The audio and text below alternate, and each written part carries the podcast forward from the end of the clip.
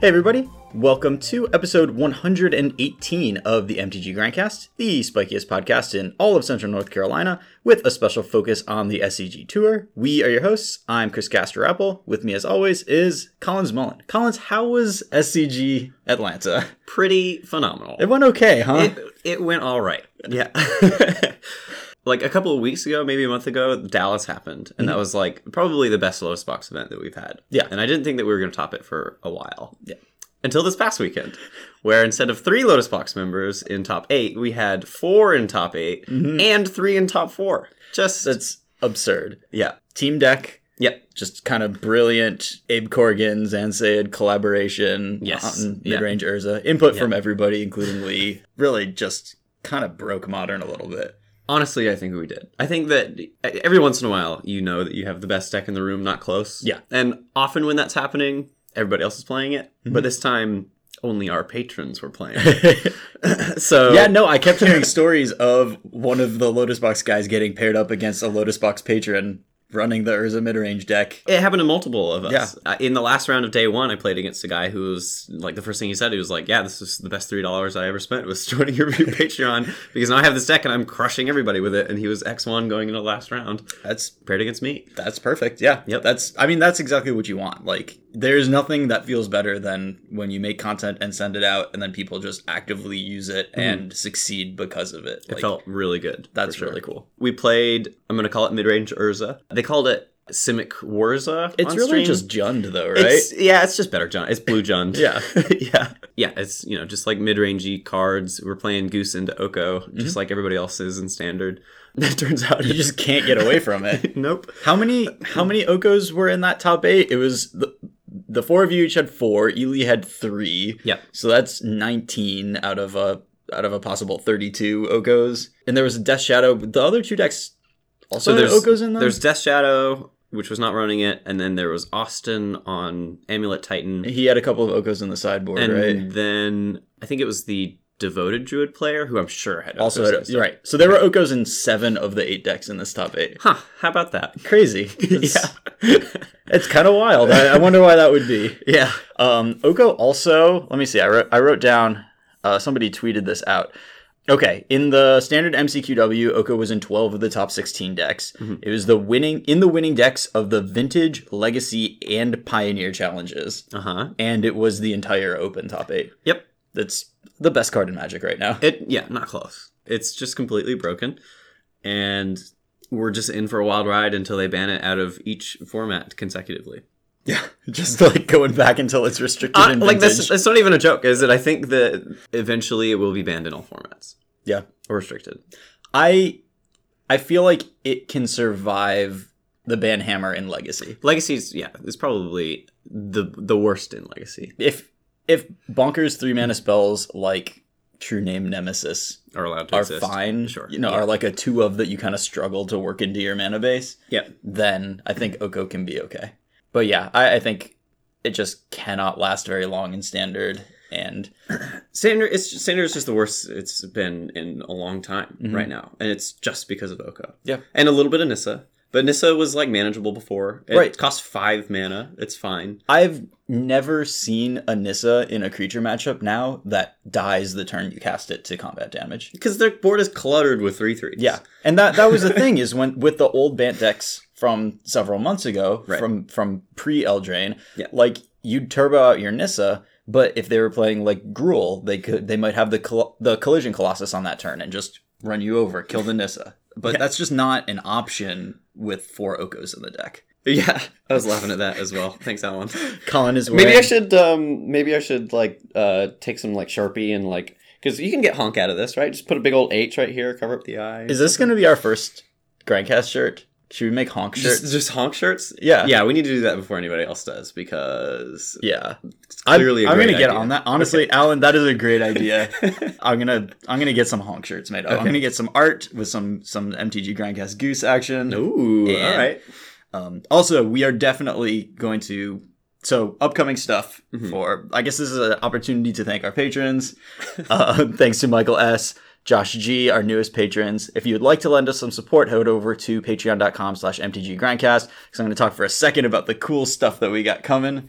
Playmats are coming. I am going to get them printed out very soon and get those sent out. The the art is incredibly cool. I can't wait to play with these. Yes. We also have pins and stuff and tokens. Definitely going to work on the honk shirt because I think that that is a great idea. Um, we also are about to get some sweet tokens ordered. Uh, I really am excited. We I felt awful this weekend because I forgot to bring a bunch of construct tokens with me, Oh yeah, and yeah, yeah. everybody we know just needed constructs. constructs. Yeah, I came up to you and I was like, "Hey, do we have any construct tokens?" And you know, I usually just keep a box of them in my bag in case Yeah. we need to hand them out, and I just didn't have them this time. So I will not forget them for the invitational yeah, for sure. We will need them again. We're I gonna need sure. them. Um, but I'm also gonna get some food tokens made up, and the Yeah. idea for this one is you and me as gingerbread men baked holding hands together. I was gonna ask if we're gonna get some uh, some food tokens because we are snacks. We're definitely snacks. yeah, yeah. And you know, it looks like food tokens are going to be just as evergreen as construct tokens ended up being. So I'd like to keep this streak of like useful tokens alive. Yeah. So that'll be fun. Yeah, no, uh, there was this hilarious moment in the top four where I was playing against Jeremy, and turn one, he uh, he's on the play, so he just fetch shocks. Mhm. And uh, you, you know when I ask like what he's going to with life total, he's like, I'm gonna go to 17, and you know what that means. And I just go honk, and the head judge loses it. He's like, he's, he just loses it because you know there's I know the deck well enough to know that there's only one reason you're gonna shock on turn one. Yep. It's, and it's to play a, a gilded goose. Right. So I just go honk. the other one drop is Astrolabe, which you cannot play off of a breeding pool. So yeah. So that was a good moment. that's really funny. Yeah. So I guess why don't you just talk a little bit? I mean, you made Yeah. the finals of this tournament. I did. Um, Finals number three. That's pretty good. Not That's bad. pretty sweet. And you are Yeah. you are climbing up that the list that Nick tweets out of two day open. Mm-hmm. I really am. Yeah, It's you're really getting up there. yeah. So that's very cool. Yeah, I remember when he first started doing that. I was at like four, and I was like, "Man, I really got to get another one Yeah. to get on." And I like so excited to get my fifth, and now I'm, I'm like on, and then I was really You're excited on- to get on the, on the left, left side. side? Yeah. and I'm like halfway up the left side. It's just great. It's great. It's a good time. The tournament was incredible, and honestly, I have to give major props to all of my teammates. I uh, like even though I had the best finish of you know of all of my teammates, Mhm. I a didn't put in the most work on the deck, and b was carried by the deck and my teammates throughout the event. I got two concessions in the tournament from from Zan and Abe, who were both locked for qualifying for the PC, so they scooped me because I they knew I needed the points. And Oh, I thought Jeremy scooped you in. Jeremy, well, uh, so yeah, that was early in the tournament, and then I got paired Oh, against okay. Jeremy in the last round. I was X three, he was X one, Mhm. so he scooped me as Yeah. well. Okay. Um, so I, yeah, I, I got three concessions. So so definitely got some help there. Yeah.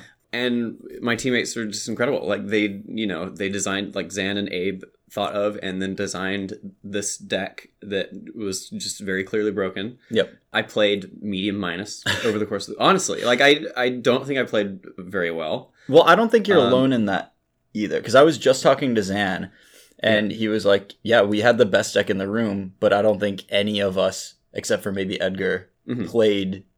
Edgar and their Abe ability. felt like felt pretty good about their Yeah. their play. Yeah. Um, I played against Edgar in the tournament. He t- crushed me. I think I mean, he that's- played much better than me. Normal stuff. Edgar's just like top three technical players on the yeah, tour. no, like, for sure. very clearly. Um, you know, so I, I felt like I played like you know not that great, but the deck just carried. Mhm. So I really attribute my result in this tournament to my teammates more than anything else. So Yeah. I mean, that's the um, benefit of having such a strong team. yeah, no, it is. Uh, I, you know, I get to I get to ride that, and you can too if you join our page. No. um, but no, seriously. I mean, the tournament was kind of just a dream the whole time. I didn't feel really that close to losing to anybody except for the mirror or devoted druid I played against on round 10 on camera and got annihilated. That's a bad matchup. You know, game one kind of played out how I would assume game one would play out, where you know he just combos me and I didn't have a hand prepared for that because Yeah. I, I didn't know what the matchup was. And I'm sure game one is atrocious. I. I don't just think you have play, the tools. I just game don't play one. removal spells. Right. Yeah. Right.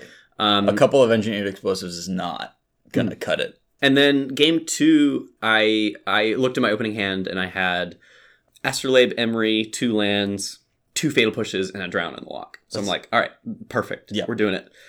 Um, All the removal in the deck in this hand. So Yeah, it was, yeah. It, honestly, it was perfect. So I, I played my Emry out on turn two, like Astrolabe into Emry. My opponent went Mana Dork into Teferi, bounce my Emry. I was like, that's kind of annoying, Mm-hmm. but it'll be fine. I drew a a rebuke, rebuttal, rebuke, Metallic metallic rebuke, and I was like, okay, that's kind of annoying. It's shut off from Teferi. Mhm. But the only plays I really had left were like my removal spells, which I then had to start main phasing. And then, you know, I like replayed my Emry and used some removal spells occasionally. And then like my opponent played the first creature that mattered, which was a the two one that locks out my Emry, the artifact creature.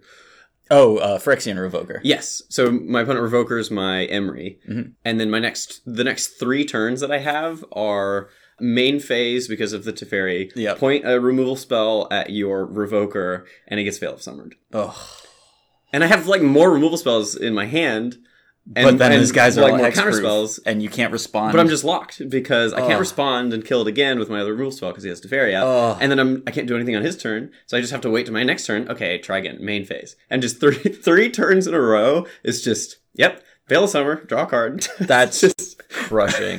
no, I mean absolutely. Like if you want to, Yeah. if you want to beat this deck, right. like devoted druid with a Teferi in play, Yeah. is is Right. gonna No, my opponent had a brilliant plan, Yep. um, and I'm sure that they did their homework over the you know over the the evening after you know we had our deck tech and our deck was everywhere. Yeah. and yeah, just had an excellent plan, and you know boarded appropriately. I think a lot of people boarded inappropriately against our deck. um, but what did you see in, in particular that Just wasn't, like- wasn't good? like rest in peace effects Mhm. and stony silence effects. Anything that's not like proactive is Mhm. just playing into our plan. Yeah. You're just like giving up a card when you play one of those. I mean, if you have a proactive plan and you're backing it up with a collector oof, do you do you really think that's just a bad thing to do? Or? I mean, collective is like the best of the bunch mm-hmm. because if you can play it early, then maybe it shuts us off of some of our mana, and then we can't like do everything that we want to do. But it's just a card I'm just not sad to see a, a majority of the time. Yeah. The bet like uh, the only reason I would really bring it in is to shut off engineered explosives if you are a deck that is bad against engineered explosives. makes sense. But if you have any other sort of like proactive plan that that doesn't involve these like hate pieces, Mhm. you're better off just ignoring them. But like humans should bring it in probably. Um, yeah, hu- uh, yeah, humans should have collector because because of the EE thing Mhm. for sure. But like my, I had one um crabvine opponent like mulligan to like three or four, and one of the cards that they kept was a Leyline of the Void. Oh, So they they just had nothing, yeah. they, and they just like got completely ran over. I mean, you have combo in the deck, but it's Mm-hmm. literally one sword and one Thopter Foundry. Like, Right. Yeah. I think that the main reason that they decided to play it was because the best way to beat that deck is the cryptic loop with um, Mystic, Mystic Sanctuary. Sanctuary. yeah. Or Emry looping Nihil Spellbomb. Yeah, yeah. So, so that both of those kind of make sense. Mhm. Like, like maybe you're bringing that in just so that that makes it more difficult. Because the only, like, you know, if you're just putting a million power on the board, the only way that our deck can win is by um, Cryptic locking. like cryptic locking you or comboing. Mhm. So it does stop both of those things. So I kind of get it there. But if you're mulliganing low, you probably shouldn't keep it Yeah. in your hand. Stuff like that was happening a lot. Yeah, I I played the Vengevine deck this weekend, and I mean that's the thing is you really can't afford to react to anything that your opponent is doing. Yeah. like in just a lot of ways, both in deck building, sideboarding, and in, in gameplay itself. Um, each time I played around a card, I got hard punished for it. Yeah. and I think Yeah. I think that you're just supposed to play the deck and probably also mostly sideboard and build the deck as though your opponent's cards in their hand are just blank pieces of cardboard. Honestly, I I think that's a, a really good standpoint. And I was actually having that exact conversation with the Dredgevine guy that I played latest in the tournament. Mhm. I was sitting next to him throughout most of the tournament, and and he was playing really well and drawing really well and like clearly crushing the tournament because of that. And then I played against him, and then uh, you know I was able to beat him. You know he like jammed into a metallic rebuke, Mhm. and I had it, and I think that's probably why I won. And then after the match, he was like, "Yeah, I've learned like pretty early on testing this deck that you just can't play around anything." No, And he was playing that entire tournament, just as you said, like his opponent's hands were blank cardboard, and and that's probably just like what he had to do. And and I think that you gain I mean you you don't gain percentage points, but you refuse to lose the percentage points by Yeah. slowing down your velocity in the times that they don't have it. And you know, like I, I played a game I played a match against I thought it was regular Valakut at first until he cast through the breach on turn 3 Mhm. of game one. But I slowed down my game plan a little bit because, and I, I don't think necessarily that this was an incorrect play because I had mulliganed and my cards, my relevant spells in my hand were a crab and a Stitcher supplier. Yeah. And so you don't play the crab on turn one. Yeah. Because you need two creatures and you don't get an extra mill by playing the crab on turn one. So you hold it for turn two. But two things like number one, I drew the second crab on turn two. So that's like a hard punish Mhm. for not putting the first crab into play. And then it also turned out that he was not playing Scape Shift, he was playing a race car deck. And he threw the breach. he threw the breach to me. And if Yeah. if I had played that crab on turn one, I may have had enough velocity, may have gained just enough life off of creeping shells that I could have finished him off. Sure. But I, you know, I was. Did you play the slow. Supplier on turn one? No, because I didn't have another you creature wanted to to, hold trigger. Venge Vines. Okay, cool, cool. Um, and I, I just didn't have access unless I was lucky enough to hit the Gravecrawler, which maybe, maybe that would have been the right thing to do. Would be play it and hope to hit Gravecrawler because I have nine mills. But regardless, like I'm never gonna play this deck again. it was the most frustrating tournament I've ever played. Yeah, no, I, it was the deck I play. I tested most with, Mhm. um, and I was almost locked on playing it. Um, I just kind of had the last minute audible. I'm really Um, glad that you did. yeah. Yeah, you like everybody I've talked to that ended up playing that deck. Um, you, Oliver Tomajko, Mhm. felt pretty bad about the deck post tournament. Yeah. It, Um, it's just variance, like compounded on variance. Yeah. And none of it like really favors you. Yeah. You have to have a pretty good starting hand with lands and mill sources. Mhm. And you put away your like graveyard active stuff. And then you have to hit good things with your mill. Right. And a lot of times your mill is like, all right, Merfolk Secret Keeper, I hit one grave crawler and I don't have a zombie yet. And it's just like I spent a card and a mana on this Yeah, what am I doing? Are you creeping chill yeah, and you hit or you you you glimpse the unthinkable and you hit a creeping chill and a narcomoeba and it's like oh my god I just spent my entire second turn on this in modern and yeah there are the game there are plenty of games where you really hit and you really go off Mhm. but the combination of like you have to mulligan really aggressively and then you need you have to mulligan as though you're Tron, but you need more resources than Tron because you need to hit enough land drops to trigger your crabs, and you need to be able to cast double creatures on your Vengevine turns. And sometimes, like, those things just don't quite add up super Mhm. neatly. Yeah. Especially because you have so many dead draws in your deck after mulliganing. Like, you just can't rely on drawing anything because you have prized amalgams and Yeah. narcomoebas and vengevines to draw. So because there is no way to get those cards out of your hand and get extra looks at stuff with like a careful study or faithless looting type card, I think the deck is fundamentally flawed right now and needs another piece before it can be seriously considered again. Yep. No, I agree with all that for sure. I think Evan put it really well when he said that you, there's just like not really much play to this deck, and you Mm-mm. either annihilate your opponent or you have n- You no chance. do anything. Yeah. Yep. Right. You're like you're kind of like uh, in that regard. You're kind of like Neoform, but instead of like a sixty percenter that is really hard to hate out, you're like a forty five percenter Yeah. that's easy to hate out. You just get hit by an anger of the gods with Yeah. your nut draw. Right. Right. And and the thing is like your nut draws aren't exactly. Neoform's Yeah. nut draw wins the game. Yeah. This deck's nut draw, I've I've nut drawed several people in testing Mm-hmm. and just like whoops their amulet and they had two amulets, so I still lose. Yeah, Or yeah. here's a through the breach on turn three and you're dead. Right. It, the payoff just really isn't there. Um, Yeah. That's a lot of talking about a deck that I recommend that you don't play. But uh, the deck that we recommend you do play if you can. Yeah. Um, so I mean, mid range Urza. mid-range Urza. So this really is kind of a Jund deck, and it looks like the thing that really like allows it to exist is, you know, we we've said before that Emry is Deathrite Shaman. Yeah.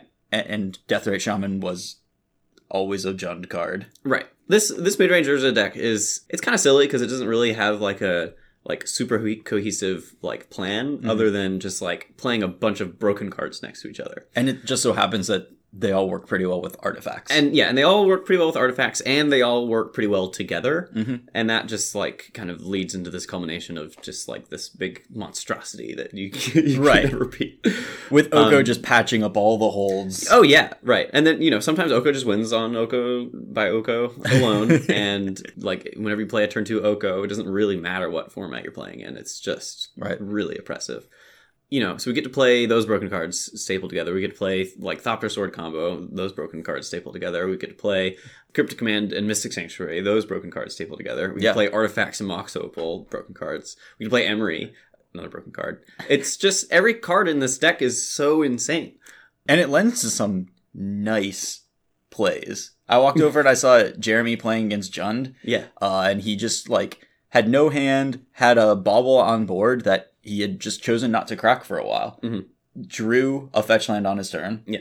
Fetches Mystic Sanctuary. Yeah. Puts a cryptic command back on top of his library. Cracks his bauble, draws the cryptic command on his Jund opponent's upkeep, and just kind of can never lose the game from there. Yeah. Yeah.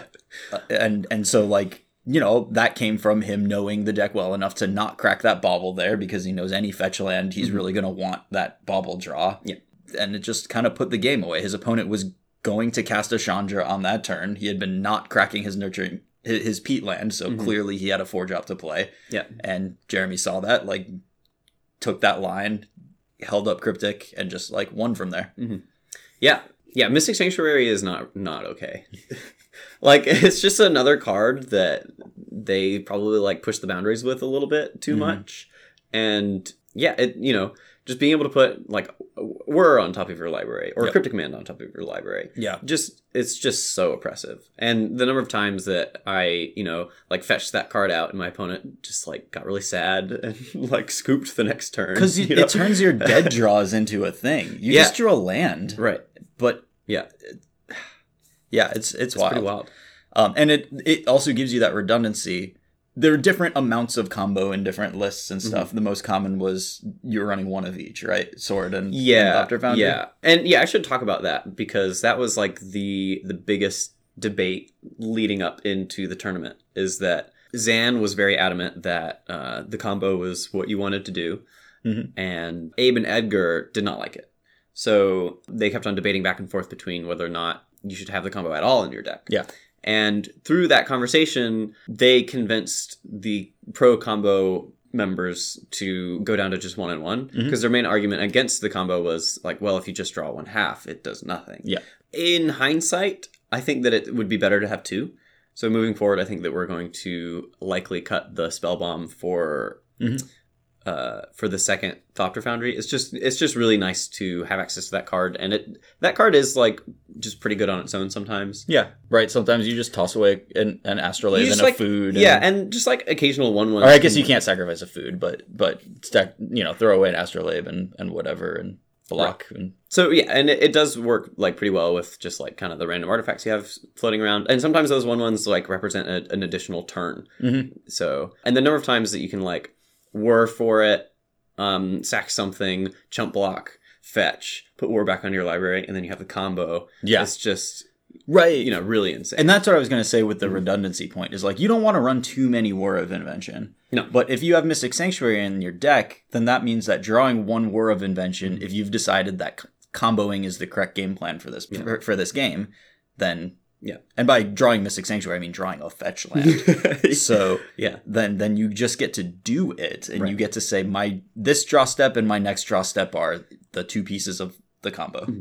even if you don't have urza if you're playing against humans or death shadow or burn or something like that then that will still win the game right. Yeah, yeah, and there's just infinite synergy in this deck. mm-hmm. every piece works with the other pieces that you wouldn't imagine that it would. Yeah. It's it's pretty like um Emry and Bauble allow you to like just immediately get the next like the card that you fetch on top of your library. Mhm. Emry can mill your words and cryptic commands so that your fetch lands turn into another spell. yeah Um just like all these like tiny little minute synergies that add up to just being a powerful deck yeah.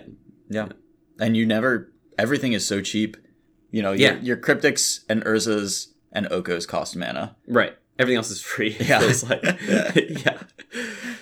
Spellbomb was was pretty good for me. I uh, it won me some games that I don't think any other card would. Sure. Um, and especially with Emry, you know, being able to recur it is like this is ether nice. spellbomb that you're talking about Yeah, we played a main deck uh, Aether Spellbomb. yeah very very good against Gurmag anglers Yes.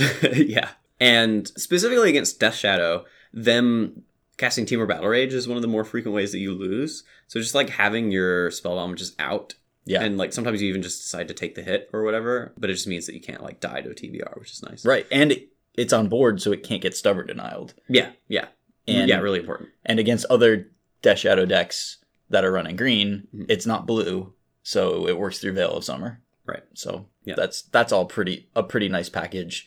Um, if you're going to be playing against that kind of deck specifically. Yeah. So yeah, combo. So you're definitely on board with the combo plan going yeah, forward. in hindsight, I think it was right, and Abe came back around onto it at the end of the tournament. And you know, scoreboard. Uh, the three of us who made top four were all on the combo.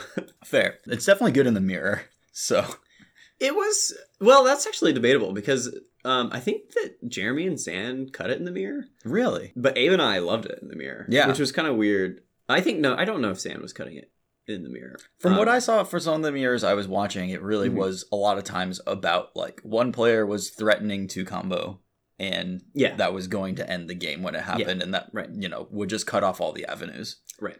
The mirrors can really come down to two ways of playing out. And from what I could tell, either one player snowballed out the other one by, in classic Oko fashion, of resolving an early Oko or like an early like big threat. Mhm. Um, cards that can snowball, like any of your threats can snowball. Like Emry snowballs, Oko snowballs, Mhm. Urza snowballs. If you can land one and your opponent doesn't have an answer to it, Yeah.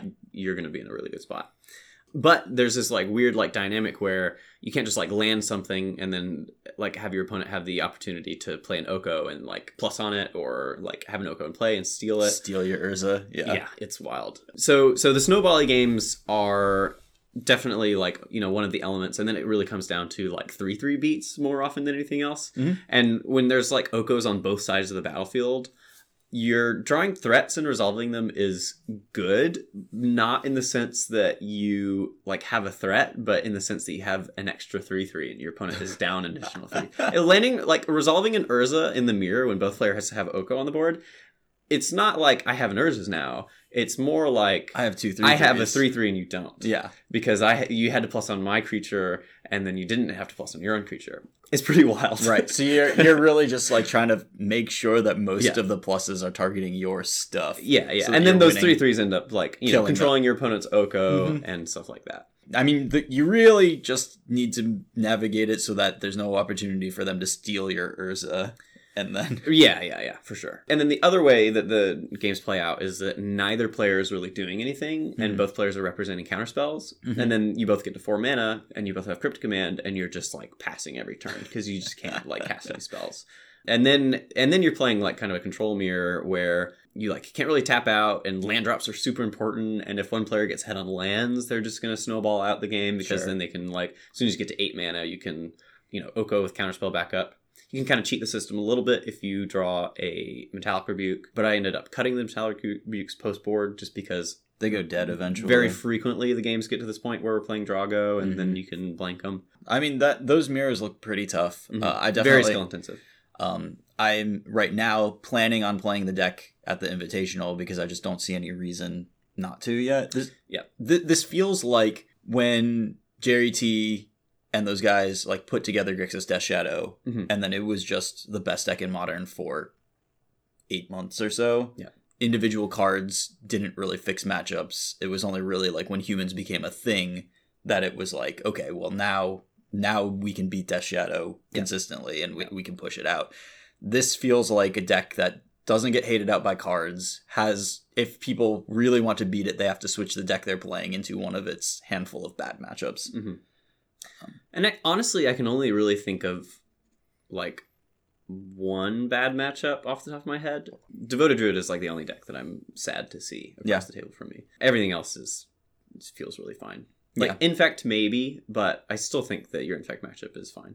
I think because post board you have so many tools. Right. I mean, I think Infect is is pretty tough, but certainly looked reasonably beatable. Uh, like when I I think I saw like Lee play against it, and it just looked like he didn't have a chance whatsoever. But um, that's Infect Yeah. like that just happens sometimes. Tron felt okay.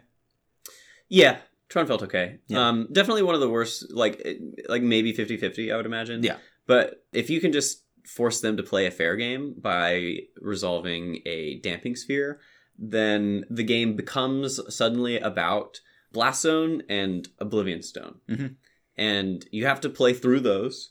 And it, but if you learn how to do that, then you're going to be really well set up Yeah. to win because you can just get to the point where you um, like have some form of pressure Mhm. and a cryptic command up and Yep. then you're set And having access to combo also lets you win a bunch of games that you're not Yes. supposed to win. yeah combo makes that matchup much easier for sure Yeah. um yeah i played a pretty sweet game against tron where um and i you know i got pretty lucky uh to win but um a metallic rebuked their sylvan scrying to put them off of tron and then resolved an oko and i had an Emry in play and uh i was able to like keep on checking the top of their library to see uh if they If were going to make the Tron. land or Yeah. not because they were stuck on just three Tron pieces with a duplicate, Mhm. and they they played a Oblivion Stone out, and every turn I was just able to be like, all right, do I need to plus on your Oblivion Stone and turn it off, or do I need to make my own thing a three three and beat you down? so, so that was fun. That's great. Yeah. That's super cool. yeah, Mishra's Bauble turning into like a I get to see all like because I know that their hand is just like all meat, right? Yeah. and yeah, you know yeah. they they hit their fourth land which was a um uh like some some land that didn't matter it was like a sanctum or something Mhm. um and yeah then it's just like every turn i could be like all right you know i know i can know exactly what to do on my next turn That's really cool. crazy. Yeah, yeah, for sure. Yeah, so I'm definitely planning on playing it. I am going to try to get as much practice with the deck in as possible Mhm. over the next two and a half weeks or so because it does not look easy to play, and I would like to be as competent as you possible. Yeah i did not have a lot of reps going into this tournament Mhm. it didn't really matter but it will matter in the future. it will matter more. because people are going to be prepared against it and you're going to be playing a lot more mirrors so and i played like pretty bad with my first tournament with it to, honestly so i yeah i definitely recommend getting some reps with it Yeah, I, I definitely will. Um, as far as standard goes, I don't think we need a super Oh. in depth discussion. Standard is pretty rough right now. Sta- yeah standard sucks The Field of the Dead ban unfortunately backfired pretty spectacularly given the results we've seen so far. Yep. Primarily, we have the MCQW weekend, or I guess that's the MCQ weekend weekend to say it that way, but uh, the- What? The, Arena Mythic Championship qualifier weekend. when is that That was this past weekend. oh okay Um, oh i missed it well, you were you were busy making. i was busy finals of it. qualifying for the pro tour anyways Yeah. Oh yeah, I, I keep forgetting. Like I keep like realizing that you did, but congrats Yeah. on yeah. Yeah, that- that's exciting. Especially given the announcement today, which was partial invites. oh right yeah So just getting to the the pro tour actually, you know, this announcement today basically is that if you do well in a GP or a pro tour, uh, and by do well in a pro tour, that means finishing over fifty percent, over five hundred in the pro tour. Uh, if you do well in a GP, that's uh, 10-5 or better. You get some percentage of a partial invite. Like 10-5 gives ten percent of an invite. They really should just call these points. You get like ten points, and then you get a qualification at hundred. But whatever. sure So like 10-5 is is 10%, 11-4 is 25%. And as long as in each like season is a quarter of the year. Okay. And as long as you get a 100 points over the course of like two seasons, then you're qualified for the next Pro Tour. So it counts like this season and then the season before to add things up. sure So you really only need to get 100 points every like six months. And as long as you're getting like 50 points each season, then you stay qualified. Yeah. So okay cool that seems pretty doable if you get on the PT and have a decent finish have a decent finish, sure go to a GP to make up the extra points, you know, however many GPs you can make it to. Like in one kind of fell swoop, it looks like, and we'll see how this played out, how this plays out, but it looks like they did a pretty big number on my criticisms of number one, that getting close doesn't do anything. Mhm. You know, if you 12 through a GP, you don't get anything. right Now you do. Yeah. And also, like, there's a there's a train now. Like Yeah. you can stay qualified. Yeah. Just perform reasonably well. You don't have to you don't have to re-qualify every single pro tour. Yeah, yeah. Well, that's I'm- cool. yeah. I am. I'm, that that has me really excited. Yeah, because the uh, that circuit definitely needed some sort of injection, and this is likely what it. I'm crossing my fingers that this is what it did. yeah. Yeah. And it's a little bit easier to parse, a little bit neater than pro player levels. I mean, all it is is requalifications, but that's the main thing we were asking for. So Yeah. should be cool and and this looks like a route by which especially given like the fact that each time one of you guys makes the finals of an open you just get on the tour for a little bit at least Yeah, and Um, you know we've been doing plenty of that. So so yeah i'm i'm really excited this really makes those qualifications much more meaningful and and i'm i'm pumped to watch you guys out there that that'll be sick hooray! However back to standard Ah, yes. so Back to the sad things. I know the sad things. Looks like the banning of Field of the Dead backfired pretty spectacularly. This uh, MCQW, the day two deck lists. So just to sort of break this down, there were 102 players who qualified for day two of the event. Mhm. 68 of those decks were food decks. Yep. So we're at about 70% of the format, the winning format being food based decks. The vast majority of those that were successful were Sultai versions of the food decks with main deck Noxious Grasp and Vraska Golgari Queen, because those are the only ways to kill Oko. Wild. now on ladder, I have seen some people being very successful running Sultai food with main deck Noxious Grasps and main deck Veil of Summer Mm-hmm. to fight their opponent's Noxious Grasps Yep. the thing that's really scary to me is that these decks are getting so inbred to fight each other and they're still not getting beaten by other stuff. Yeah, and I've heard that as the experience of many players is that they were like, all right, yeah, we tested a bunch of decks specifically designed to beat the food decks, Mhm. and we still lost Yeah. like 50% against the food decks. And, and that feels really bad. Yeah. I, you know, I thought maybe Selesnya Adventures, maybe Esper Dance, Mhm. one of each of those in day two of this weekend. Yeah. It's just, that's just not the breaking thing. The only deck that had an actual representation as a deck such that I wouldn't qualify it as a fringe deck given these numbers in any other format was Green Black Adventures. And that Sure. had like eight or something like that Yeah. in day two. Because it can also main deck Noxious Grasps. oh man. See, and that kind of highlights the problem that I've always had with the design philosophy of hate cards Mhm. in that way, where they exist to push back against something like this happening. Yeah. Where these cards need to exist in order to hate on like one specific card being too powerful and taking over too much of the format. Mhm. But when that card then becomes as necessary as it is to become a hate card and be main deckable, mm-hmm. You're going to have an issue no matter what. So that card's existence doesn't really solve the problem of our threats being too good, Yeah. right? The ones that I really like are stuff like the defeats from Amonkhet Sure. that, or from Our Devastation, I guess. Because the idea behind those are like, well, this black deck is getting too good. So it's going to have to dedicate a bunch of space to these black answers to black cards for the mirror. And then Sure. hopefully that weakens itself in, the, in, in other matchups. Mhm. But when your deck is as powerful as I will always mulligan such that my hand produces turn two Oko or turn three Nissa. Yeah. Then things kind of fall apart a little bit from Yeah. there. Yeah, for sure. Yeah, and it's pretty wild because like even a noxious grasp isn't a pure answer to an Oko. Mm-mm. You're still leaving behind something on the board, right? Either they were able to turn something into an elk, which is good for them, Mhm.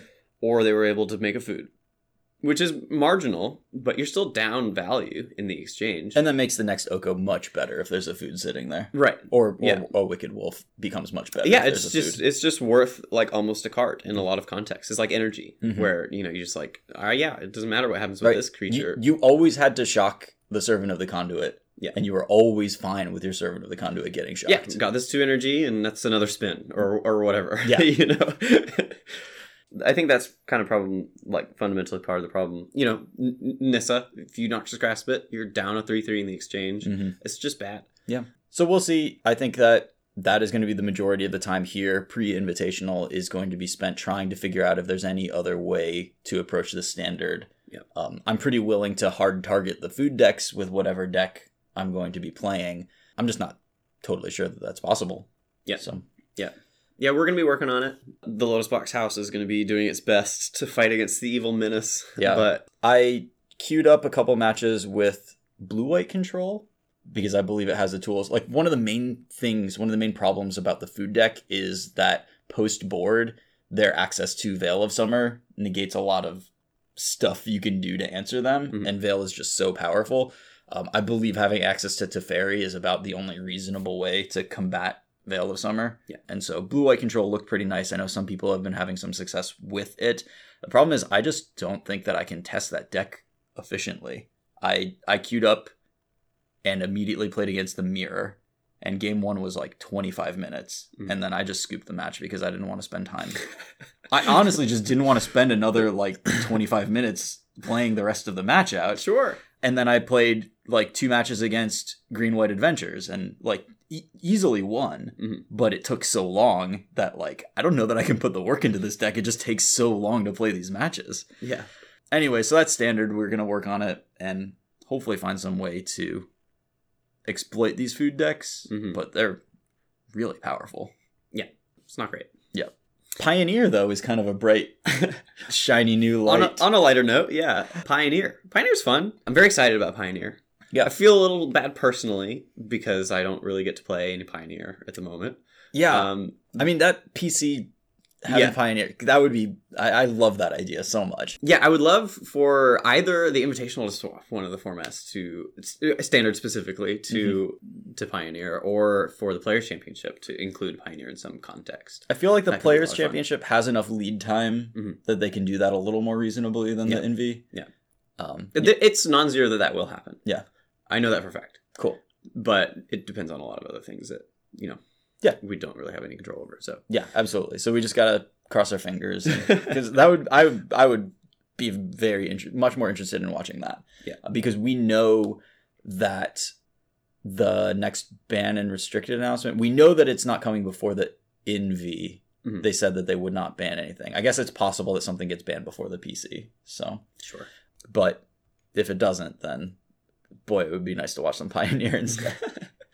Yeah. Um, there was a gigantic deck dump, 137 lists in the 5.0 dump. People Sweet. are really excited about this format. Yep. I scrolled through and tried to get an idea, but that ended up with me just like control effing for like cards that I wanted to see if people were making anything happen with. yeah 137 is a lot of decks Yeah. And other other podcasts are going to be going over every single one of those lists, so I don't think it's important for us to do that. Yeah. Um, I know Ross and Tannen started a podcast within minutes of the announcement of the format. So, yeah but what I do think is worth taking a look at for us because we can parse it a little bit and it is indicative of results in a way that 5.0 lists are not. Yeah. Is there was a Pioneer Challenge this weekend. yeah So somehow like those lists aren't really showing up anywhere parsed. So I went ahead and like broke down what the top 32 was. Mhm. The highest representation within that were different versions of Saheeli Felidar Guardian combo. So nine of those in the top 32. okay So I think our prediction that this is going to be the early, like, easy to build, powerful deck, Mhm. it's pretty clear that this is just a good, powerful thing to do. Yeah. Over 25% of the top 32, there were uh, several in the top eight. But the other ones are a little bit, maybe not surprising, but good to see these like different archetypes that are not just like two card combos or whatever. Yeah. So the green ramp decks, actually, there were six of them in the top 32, and that's the second best performing thing. okay nice There's a huge variety of like ways to get payoffs from here, Mhm. but the core is always eight one mana elves. Yeah. Leyline. Yeah. Nissa. okay Nykthos. Yeah. Uh, Oath of Nissa is probably in all of the decks too, because you can't play Nykthos without Oath of Nissa. right It's just able to make a tremendous amount of mana very, very quickly. not surprised to hear that you know green devotion has been a very dominant archetype throughout this standards history over the course of these sets Mhm. so putting And, them all and, together and it gets Nissa now. yeah and and you get a broken planeswalker You can untap your Nykthos with your Nissa. Oh my god. So what are the payoffs people are going for? I'm going to take some guesses. Okay. Ulamog. Sure. Yep. Okay. Although not as much as I would have thought. My initial like brainstormed versions of these decks was like you probably just run like four Ulamogs, right? Sure. But that's just a little bit too like when you're just on like mana elves and leyline, like you don't quite get to ten instantly. Okay. Um, It's not yeah, 10 doesn't is not like a nice curve number. Right. like I know I'm going to get to this on turn 3 or whatever. if you untap with Nissa in this deck, you will cast. You will be able to cast Ulamog. Sure. Yeah, yeah. but you know that's a little tough. Right. But yeah, definitely there's some Ulamogs in almost every one of these 75s Mhm. somewhere. Okay. Finale of Devastation seems to be another Yes. Good one. Is that the green one? Yes. Okay. Uh, and that appeared in one of the more interesting versions of this, which was an elves list Mhm. that just also had Elvish Visionary, Elvish Clan Caller, uh, had Rishkar to turn those bodies into additional mana sources. Okay. And when you have Leyline of Abundance out and you Rishkar, Rishkar is a ritual that turn. That's hilarious. So that's pretty powerful. Yeah. They had finale, which served a couple of different roles. And Like you tutor up a Rishkar or you cast it for 12 and your opponent dies. Right. Yeah. Yeah. So that that's one of them. Okay. Keep going. Oh, man. I don't know. Outside of those, uh, what are big things that we want? So think X spells. So like finale of devastation serves this role where you know it's good kind of regardless, as long as you've ramped at least a little bit, Okay. it's doing a thing. Okay. So Pure commonly, green X spells. Uh, are people playing Polukranos? yeah, absolutely. Oh, There's actually a lot of Polukranoses in these lists, Okay. and um, so uh, Travis actually had some uh, Pioneer decks with him. And Yeah, I, yeah, yeah. I got to jam some games with Russell Lee, and which was really fun. Uh, Yeah. I actually hadn't really gotten to hang out with Russell before this weekend, but Yeah, he's great. He's gas. yeah. and you know, like I played, I tried to play like the season's past deck that was like an Edgar list, and really just did not like equip myself very well playing that against the Pioneer uh, Wilderness Reclamation deck. Yeah. Yeah. But then I switched over to a mono green deck and it just felt smooth and clean and powerful and putting putting threats into play that were just incredibly difficult to Nice. deal with. Okay. You, you are definitely right to like lean towards X spells that are just like scale really well with however much ramping you've managed to do. Yeah. Yeah. yeah. Um, Polukranos does a great job of that, especially because one of your primary openings is Leyline Mana Dork. Mhm. You untap, you have four mana. Five five. Play a 5 5. Like, That's the fun. time they spend dealing with that, then you get to do Yeah, yeah, other yeah. stuff. Cool. And then other X spells, uh, you can splash blue for Hydroid Krasis, Sure. and that is obviously that's classic. Mhm. Uh, and you know it's best friends with Nissa. They're like magnetically attached, so if you ever untap with Nissa, you always have a Hydroid Krasis to cast. Yes. Confirmed. Also, really surprisingly good. Maybe not surprising. The card's been good in every format. Okay. Uh, Walking Ballista. Oh yeah. Yeah. So it it's great. It mirrors sweep the elves. Yeah. So that you're the only one with elves now. Mhm. Um, it also does a great job of sitting there and keeping you from getting cat comboed. Classic. So Yeah. Walking Ballista, I think, was initially like the best answer to uh, cat combo in Right. standard. That's why it first started appearing in Mardu vehicles. Mhm. Is like, okay, this answers cat combo. I guess I'll play this, and then it just turned out it was great. yeah. Yeah.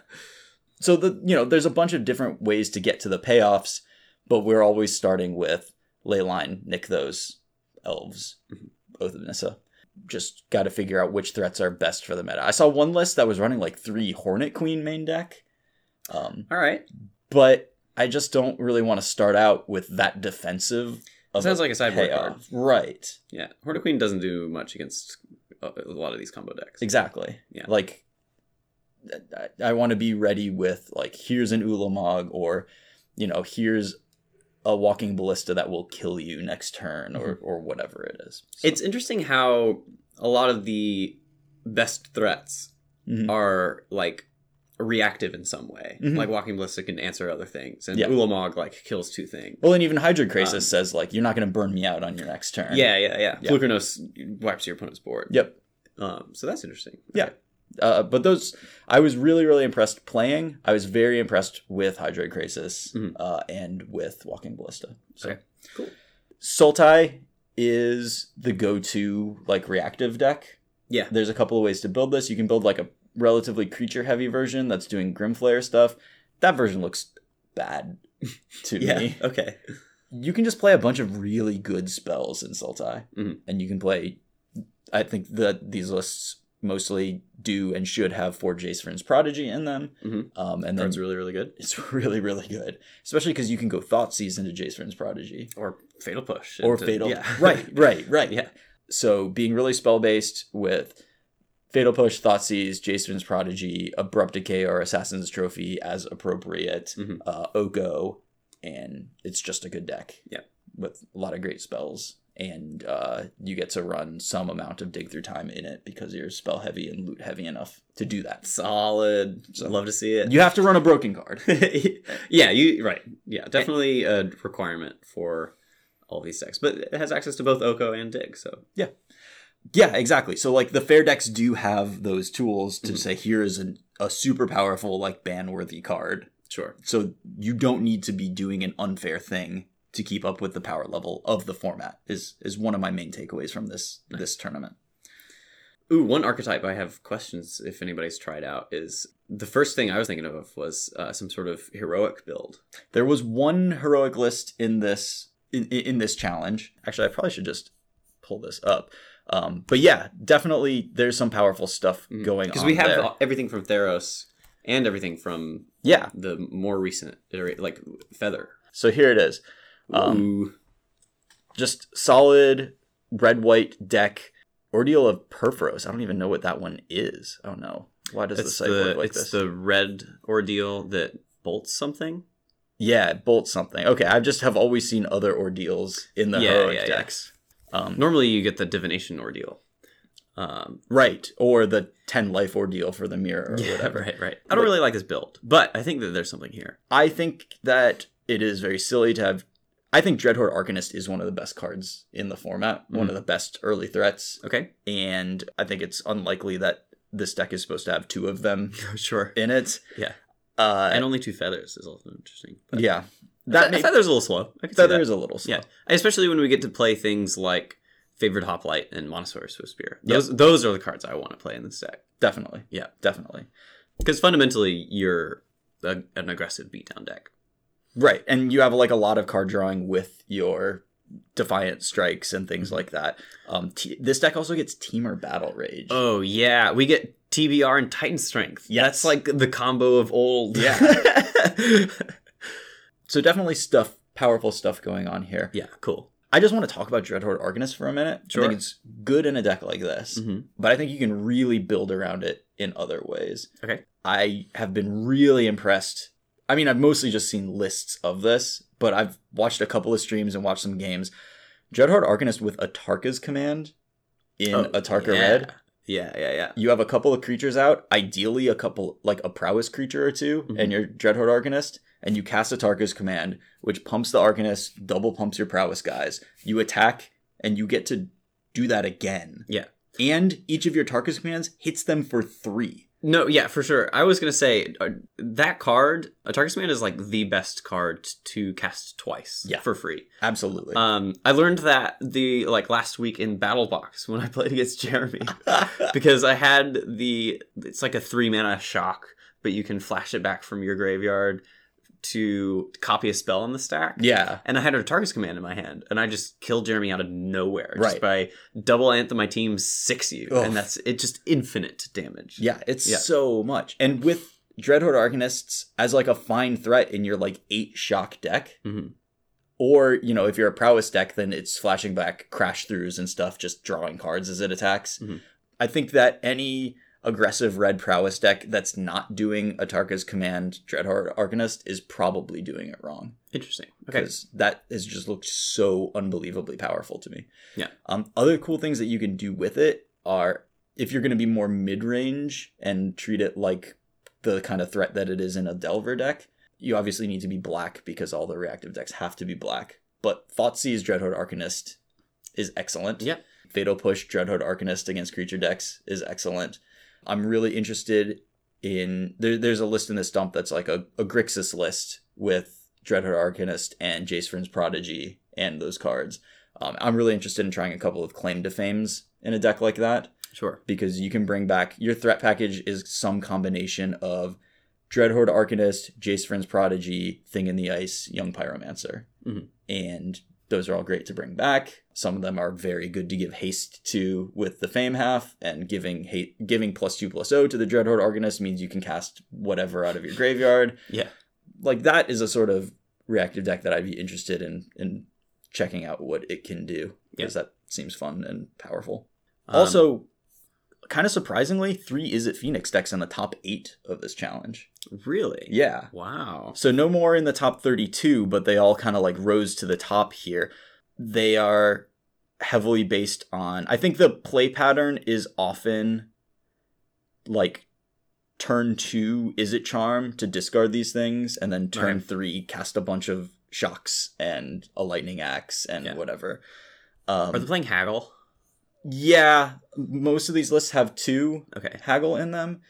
From what I've seen on Twitter, is mostly people saying like, I don't think that you're actually supposed to run haggle. You're actually just supposed to run four lightning axes in your deck Ooh. okay. because the format is creature heavy enough that you should have access to that kind of removal. Yeah, and then you get to play things like Fiery Temper, Yeah, which can act as another one, Right. which is really nice. and this format is at a power level at which fiery temper is actually. Mhm. It looks very. Good I mean, it. it's been successful in good modern decks before. Mm-hmm. You know, those modern formats were, I'm sure, more powerful than Pioneer. So Yes, yeah, and, and and I think that the correct build of this deck at some point probably is running four lightning axe, four fiery temper in it, Mhm. um, because that's an easy way. If your turn two is Izzet Charm, your turn three it's very easy for that to be lightning axe, discarding fiery temper, play another one mana spell, get Yeah. back the phoenixes that I put in my graveyard. Yeah. Um, man, Pioneer looks so sweet. I, Yeah. I you know, I'm, I'm kind of sad that I haven't been able to uh, to really dig my hands into this yet. But, yeah, you will. you know, I mean, you're qualified for a Pioneer Pro Tour. am I really? Yeah, it's the first Pro Tour next year, Ooh, which is the one you're qualified for. All right, okay. So I, I do need to f- keep my finger on the pulse. Right. then. So you All will right. need to do some serious testing, and I will be happy to assist you with that because this sweet. looks really fun. Cool. The broken card that you get to play in the Phoenix decks is Treasure Cruise. Yeah. So Yeah. you know it passes that test. You got to have that little checkbox filled. Yep. and I think it's great in this deck. The lists that I've seen have all had three Treasure Cruise, but honestly, like my lists would absolutely start with four, and then if that's too much, pull back from there. Mhm. But you have a million ways to discard cards. If you have an extra Treasure Cruise, you can just get rid of it. yeah. and you always want it. Yeah, yeah, yeah. So, Yeah, it's just so frequently the best card that you can draw. Yeah. So, and and that's a thing that no Phoenix deck that I've played has had access to is a Mhm. reload, yeah, yeah, yeah. and this will do it. Sweet. So I'm I'm definitely excited to try these Phoenix decks out. You get the ability to sideboard some reasonable answers, mystical disputes, spell pierces. My prediction for why there were so many Phoenix decks in the top eight of this tournament is because it's just the best cruise deck. Yeah, I, I that makes a lot of sense to me. Yeah. I think cruise is definitely a card that I'm going to want to explore a lot of, and you know, it's the reason that it's kind of it kind of feels fine in Pioneer is because there's just no ways to like really turbo it out and abuse it. Mhm. But this deck might just be able to, you know, Yeah. if well built, do just that. If you're running all of these charted course, Izzet Charm, thrill of possibilities, lightning axes, like you can put cards into your graveyard. Just don't run haggle; it doesn't go to your graveyard. Yeah, I think that that honestly is like a big reason why Yeah. it's just not that good. It just exiles itself and sits there forever. Yeah. And that's not not what you want to be doing. Lightning Axe serves a lot of purposes in this format. Mhm. Early removal against the aggressive decks kills Felidar Guardian, kills the threatening early creatures like you don't want them to untap with Jace Vryn's Prodigy. Yeah. This solves that problem. Yeah. So, you know, playing a little extra removal is I, I think I think this format is very creature based from from the lists that I've seen. Well, good. And and Lightning Axe kills a lot of them. Mhm. The coolest deck that I saw in my perusal of the deck dump, and I'm kind of excited because as I was like mentioning Pioneer, Jeremy brought this deck up like Okay. all on his own. Yeah. So uh, there's a Soulflayer deck Oh, okay. So you get to run uh, Grizzly Salvage and Gather the Pack Mhm. to find your Soulflayer and dump cards into your graveyard. Okay. The, there are two different lists. There was one that was super all in, but there's one that was much cleaner and like straight green black. The only card that you just can't cast is Zetalpa, Primal Calamity. yeah, yeah. so this is, if you didn't play much of that limited format, Had a lot of keywords on it. yeah, this is actually a, a good card in that limited format that I killed a lot of people with. Oh yeah. Uh, but this is an eight mana, four eight, flying, vigilance, indestructible, double strike. Yeah. Put those keywords onto your Soulflayer. You're getting there. hmm Put those keywords with questing beasts, haste, and death touch on there. Ooh, you just have them all. You really just have them all. Deck is also running Sylvan Caryatid for hexproof possibility, Uh-huh. which you know I think against a deck that hexproof is really important against, you can play slow enough to Well, and Get that. carriage is just a good card. It's just a good card, Yeah. right? And Murderous Rider is a removal spell that also, when you dump it in your graveyard, gives your guy lifelink against the aggressive decks. Mhm. So, as I was looking at the list, uh, you know, I like had some problems with card choices initially, but then the more I thought about it, the more I was like, this this list is really clean. Like, there's a lot of good stuff going on. That's in it. awesome. Yeah. Yeah, I think that that definitely qualifies as like one of those like fringe archetypes that like tried to make its way into modern. Mhm. Like there are a lot of like cards like Soulflayer that like sparked ideas for new archetypes that fell a little short. Yeah, I think that if we can find like more of those archetypes and really flush them out and Pioneer, that could be a really like, Yeah. interesting, you know, way to go. yeah, and there's just room for that to happen, and and that's pretty exciting. Yeah. Um, my main problem with it is against any Oko deck, you have to get the hexproof because Mm-hmm. getting your Soulflayer turned into an elk is like that's your whole game plan. Yeah. So you may need to look- Indestructible doesn't mean much. no, when you're just not that creature anymore. right, yeah. So you may want to actually. How does Soulflayer work? I wonder if you keep the abilities as. I assume you don't. But if it's like a There might be some weird layers issue. yeah, But I'm pretty sure I assume that it- it's going to lose all abilities, and that's just I would assume that. Yeah. I, I believe. But it changes like the printed text of the card. So if it's like some lasting triggered ability kind of thing or something like No. that. But that's just not yeah. I mean, there are weird layers things that happen with elking things. Like Right. if you if you turn a Mycosynth Lattice into an elk, Mhm. the Mycosynth Lattice itself is a three three green creature. That's Mhm. not an artifact. Everything else is an, Is an artifact, and colorless. Still.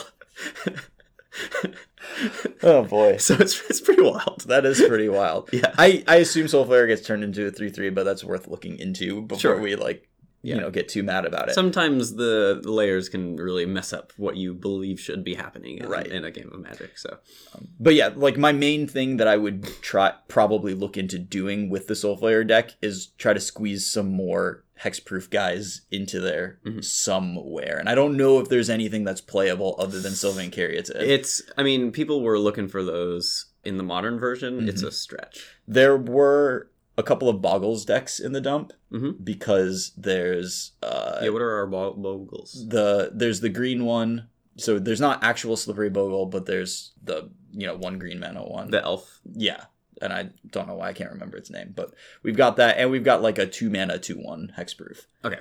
and you know lots some of enchantments. yeah, just enchantments, some Yeah. lifelink ones. There's an armadillo cloak. Yeah. and so, but you know neither of those are. So we have glaive cover. Glade Scout. cover scout is in Pioneer. That's the one drop that is that is available, Do- and do we there's have no Daybreak we do not have daybreak Coronet. Because that was reprinted in Modern Masters. right. Okay, cool, cool. So, no Daybreak Coronet. So yeah, you don't have the broken card. There are some sources of life. Like You know, if it's just like the format is a little less powerful, so you don't need to be quite as bonkers on your thing, and you know, you you put your Gladecover Scout into play, you pump it up a little bit, kill their planeswalkers with it, Mhm. screw up their game plan, then go after their life total. Do we have that- Rancor? No way. we don't have Rancor, no. yeah, I'm not sold on on bogles in Pioneer, but The broken card in both Boggles and in the Soulflayer deck is Once Upon a Time, which I Sure. think, you know, I- guess that qualifies. it's not quite a Treasure Cruise. It's not quite a Saheeli combo. I'll give you partial credit on your broken card box. Yeah. check. Yeah. So Soulflayer to me feels like it's probably like a post after like one round of bans. It Mhm. might be a deck that that is really worth looking at. Sure. But it is a sweet deck that I'm I'm interested in. Yeah, no, Soulflayer seems pretty sweet. Boggles not so much. No, not really interested in boggles. I just, you know, I, when we were on the topic of hexproof, I thought. Oh, sure. Yeah, yeah. Definitely looking for hexproof guys for the Soulflayer deck is a little rough. So, Yeah. Then a bunch of one-offs in that challenge: Mono Blue Devotion, Vampires. Uh, we talked about heroic spirits. Uh, there was a mono white humans list, and Ooh. the main takeaway from that, I think, is that we have an infinite number of two power one drops That are humans. in white or black. uh, Okay. however you want. And that's also the takeaway from this vampires deck. Like any whatever the optimal number of two power one mana guys Mhm. in a monocolor deck is, you have that number. Cool. Um, and in the humans deck or in the white deck, they're all humans. Yeah. and you get to run. So you get to run Thalia's lieutenant and have it be good. Do we have champion of the parish?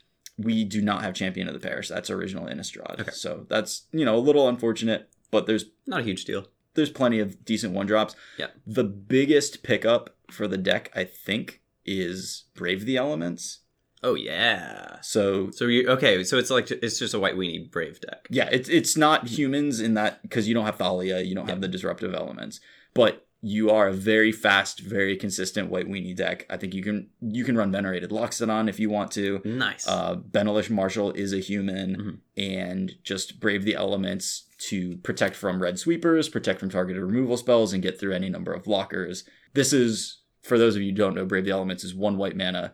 White creatures you control gain protection from the color of your choice until end of turn. Sure. and just the application of that card it's just it reads like okay this is one of those one white mana like protect your guy spells. But the application of it is just extraordinary. It's very powerful. Can merfolk exist? Did it 5-0 there's probably one in the 5-0 this, this dump is 137 lists but i'm not going to try to play merfolk in this format. That's fair. So Well, nice. yeah do we want i don't think i put out a call for patreon questions unfortunately We can do a chat question. What do you think the ETA is on uh, Jace Vryn's Prodigy ban? Um, basically, in, in Pioneer. basically every fair deck that I've seen is based around Jace Vryn's Prodigy, and it is. It seems to be the best way of just like getting card advantage from being on board and having interactive spells. So I don't know if it's going to be banned at any point, but it's very, very clearly one of the best cards in the format. Mhm. Okay, and for an actual question, how do you handle a weekend where you have a bad magic time? You are not coming off of a bad magic time weekend. I'm not having a bad magic time weekend for sure. Yeah, I mean, you know, that one's rough. I think it's a pretty like personal question that I think everybody has different coping mechanisms for stuff like that. And everybody has a different relationship with magic. Mhm. For me personally, lately it's been pretty rough for me to have bad magic experiences Because it's not limited to that weekend if you don't get the points that you need, right? because of the PC race. Mhm. Yeah. Um, and that's something that I have been talking about a little bit lately, you know, just with people, is that my typical coping mechanisms for not doing well in magic Mhm. have kind of been broken down Yeah. by this PC race.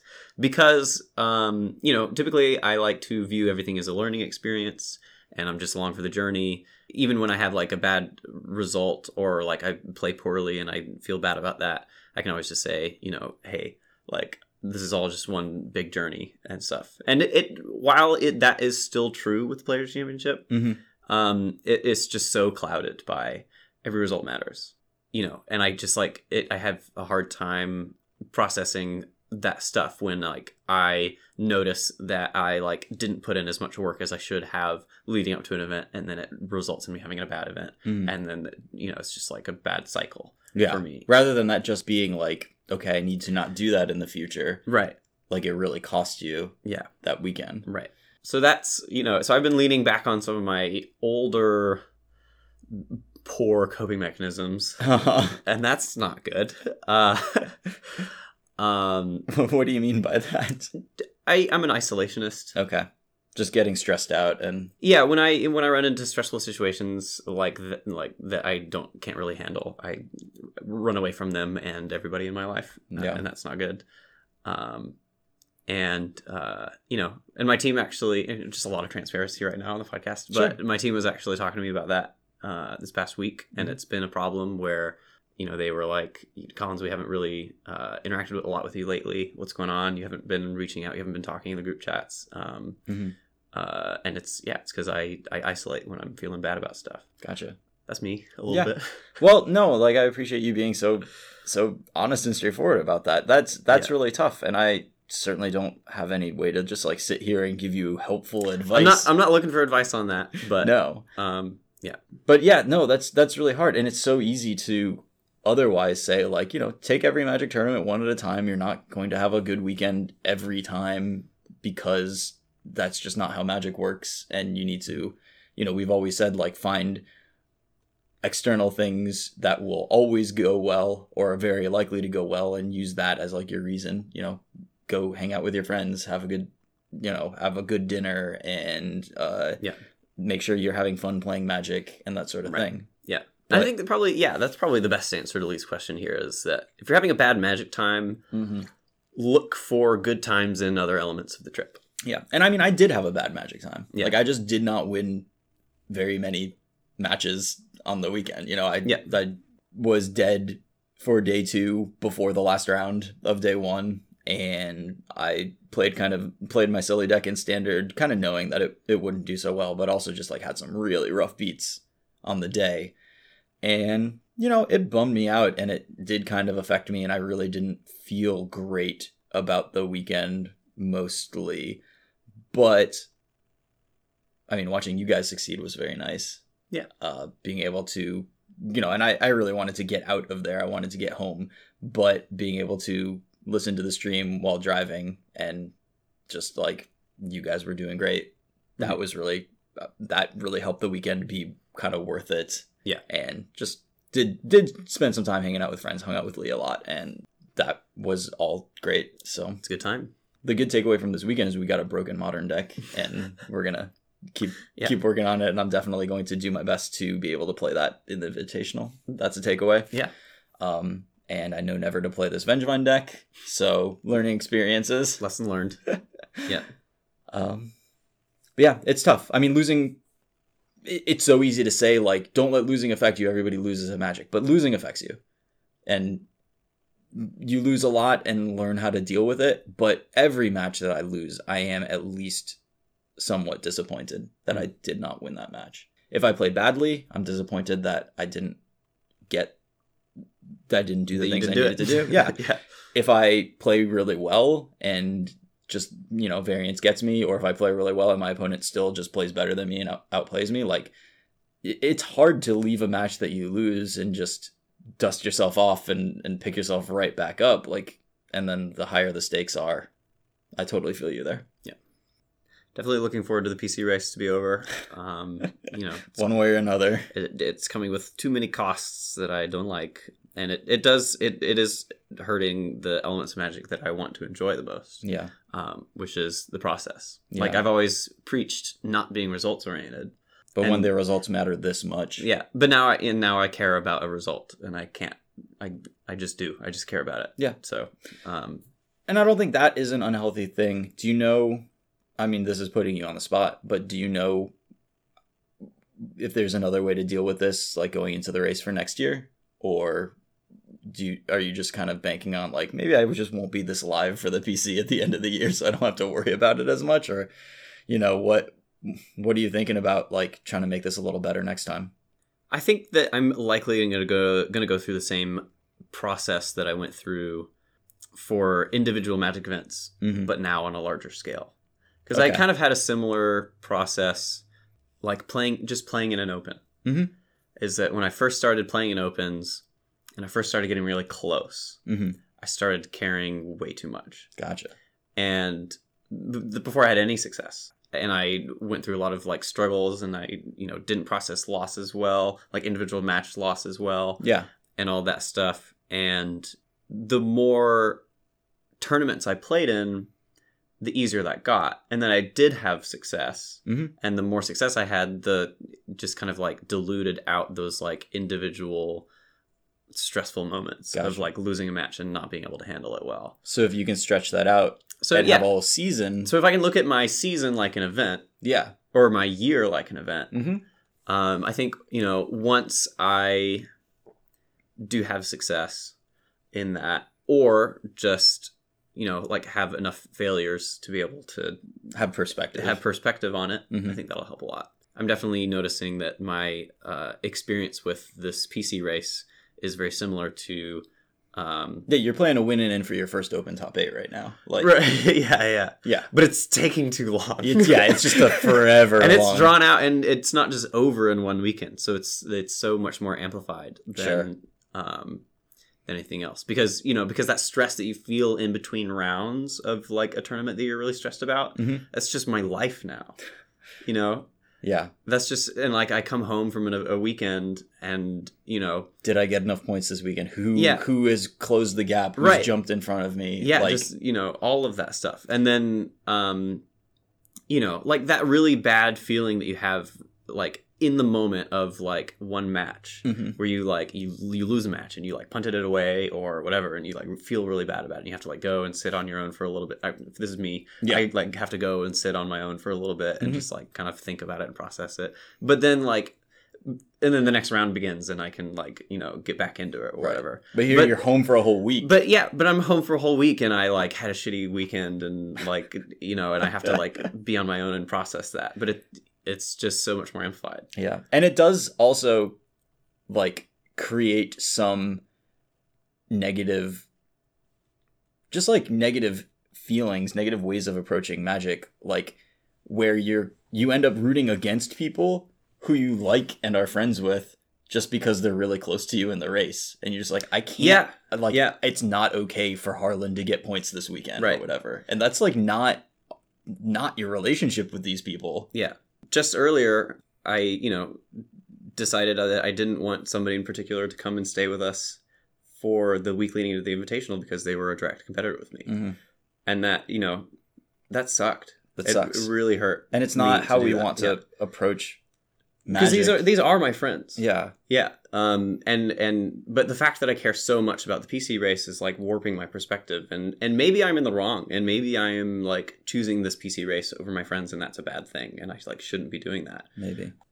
I, you know, I made I made that decision, and it, you know, uh, that was the stance I took, and my my team backed me on it, and um, you know, here we are. Yeah. But, I mean, uh, maybe right. Maybe you don't make that decision in the future. Maybe you think maybe you decide that it was the right thing to do after Right. all. I mean, that's just one of those things. maybe, yeah, no maybe in hindsight, I just recognize that like you know, hanging out with that person is more important than qualifying for the players championship. Mm-hmm. And you know, I hope that in the future I, have that perspective, but in, in the moment this time, um, Yeah, I mean, there's a lot. I just want to think There's just a lot riding on this. The equity in it is huge. The visibility is huge. The, you know, if, if you're trying to do it, which you are, Yeah. I, I totally understand. Right. So, yeah. So we got really deep into it on that one. I'm sorry It's okay. for making you lay your soul bare here. Look, I, I, you know, I try to be as transparent always. So Yeah. some insight into my struggles. Yeah, I mean, this is tough stuff. This is Yeah. this is quite a spot. Um, thank you to everybody for sticking with us through all that. Hopefully, I mean, I I think that was really good. So okay, good. honestly, Yeah, um, I hope I hope you guys can get something from that segment. sure. Um, I hope I wasn't too much of a downer. I I mean, I think honesty is really good, and I think Yeah. not a lot of people get to experience this sort of thing, and so sharing honestly Mhm. what it is is is pretty important. Yeah. Um, that's going to do it for us today. It's important to remember through all, all of this that Magic is fun. And, you know, I don't think you stopped having fun playing Magic this weekend just because there was a lot riding on it. So. Fun more like in like the way that skydiving's fun. It's like a huge adrenaline rush. okay. Yeah. I mean, that's its own thing. That's its own experience. Like, so Yeah. like, there's there's the whole sports thing where like I was very very serious about running when I was in high school and in college and stuff. Sure. and every weekend I would have a race and I would like really feel awful the night before the race because I'm anticipating it and how hard it's going to be and how hard I'm going to have to work and like how how like what is going to happen in that race the day of. And I would just be nervous and just not feeling great and almost stick to my stomach. And then it would get to race day and I would go to the bathroom like 8 times before the race. And then I'd go do the race and then getting into the race and doing it and like every time that you're just like pushing yourself and like succeeding it's just this incredible like feeling of competition and like now i'm like glad that i am not doing the stressful parts of that but i am missing that like my week is focused around this thing and this is the most important thing in the world to me and i'm going to work as hard as i can at it because it matters so much um, and certainly sometimes playing magic like i do get a similar feeling to that but I, I do want to say like when you're in it it's really hard to like see past the stress of it but this is kind of formative stuff and it helps you figure out who you are thank you so much to everybody for listening. We we really appreciate you coming and hanging out with us. If you would like to lend us some support, you can head over to patreon.com slash mtggrindcast or head straight to our website, mtggrindcast.com. Uh, we've got links to all of our episodes, links to Collins's coaching services. If you want to find us on social media, I am tweeting from at CCR underscore grindcast, and the podcast Twitter is at MTG underscore grindcast. Collins is also on Twitter. At Collins Mullen. Um, again, thank you so much, and have a great week. Peace.